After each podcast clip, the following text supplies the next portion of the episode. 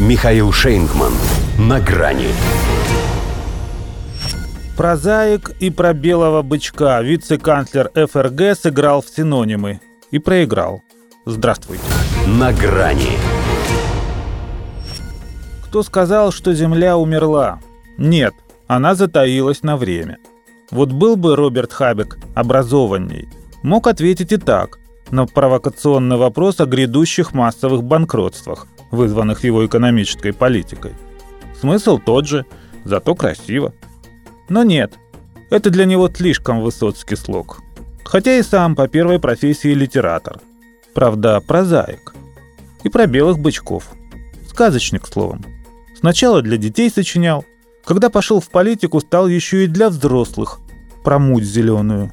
Энергетику в смысле. Получив же вторую по значимости должность в правительстве, решил, что теперь он настолько властитель дум, что может замахнуться и на Томаса нашего Мора.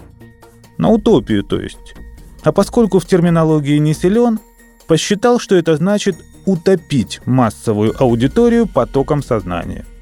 По нынешним временам это единственный поток в Германии, которым здесь еще можно топить, не боясь перерасхода энергии. Другое дело, что в нем ни капли здравого смысла. Дремучая ограниченность. Нет, говорит, немецкие предприятия не обанкротятся. Они просто остановят производство. Так это же значит, что перестанут зарабатывать и потеряют возможность платить по счетам. Пыталась журналистка, ошалевшая от такого невежества министра экономики, провести ему ускоренный курс экономического ликбеза. Не обучаем. Магазины не становятся автоматически банкротами, но, наверное, просто перестают продавать. Упорно продолжал вице-канцлер демонстрировать на себе действие принципа Питера, согласно которому каждый чиновник стремится к уровню своей некомпетентности. Можно только надеяться, что большинство немецких предпринимателей в это время уже спали, и им не пришлось это наблюдать. Отреагировал на вечерний эфир с Хабиком глава ХДС Фридрих Мерц. Так поутру они ж проснулись. А там повтор. Зато какой талант в подборе более мягких синонимов. Вот это у него профессиональное, лингвистическое. Хотя тут уже необходимо что-нибудь нейролингвистическое. Программирование, например. А то бюргеры что-то не очень воспринимают его словесные конструкции. И про пятиминутный душ, кстати, тоже. Начинают бастовать.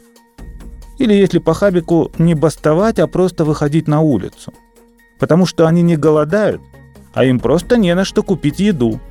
Ведь ее цена не взлетела до небес, а просто установила антирекорд. А еще у них не рецессия, а просто отрицательный рост. А еще Олаф Шольц, канцлер неплохой, а просто глупый и пустой. А еще его зам, не дурак, а просто ничего не смыслит в экономике. Или, как сказал Козьма Прутков, некоторые вещи нам непонятны не потому, что наши понятия ограничены, а потому что эти вещи не входят в круг наших понятий. Хабик мог бы ответить и так. Было бы и честно, и опять же красиво. Но для этого надо больше читать. И не только собственные книжки. До свидания. На грани с Михаилом Шейнгманом.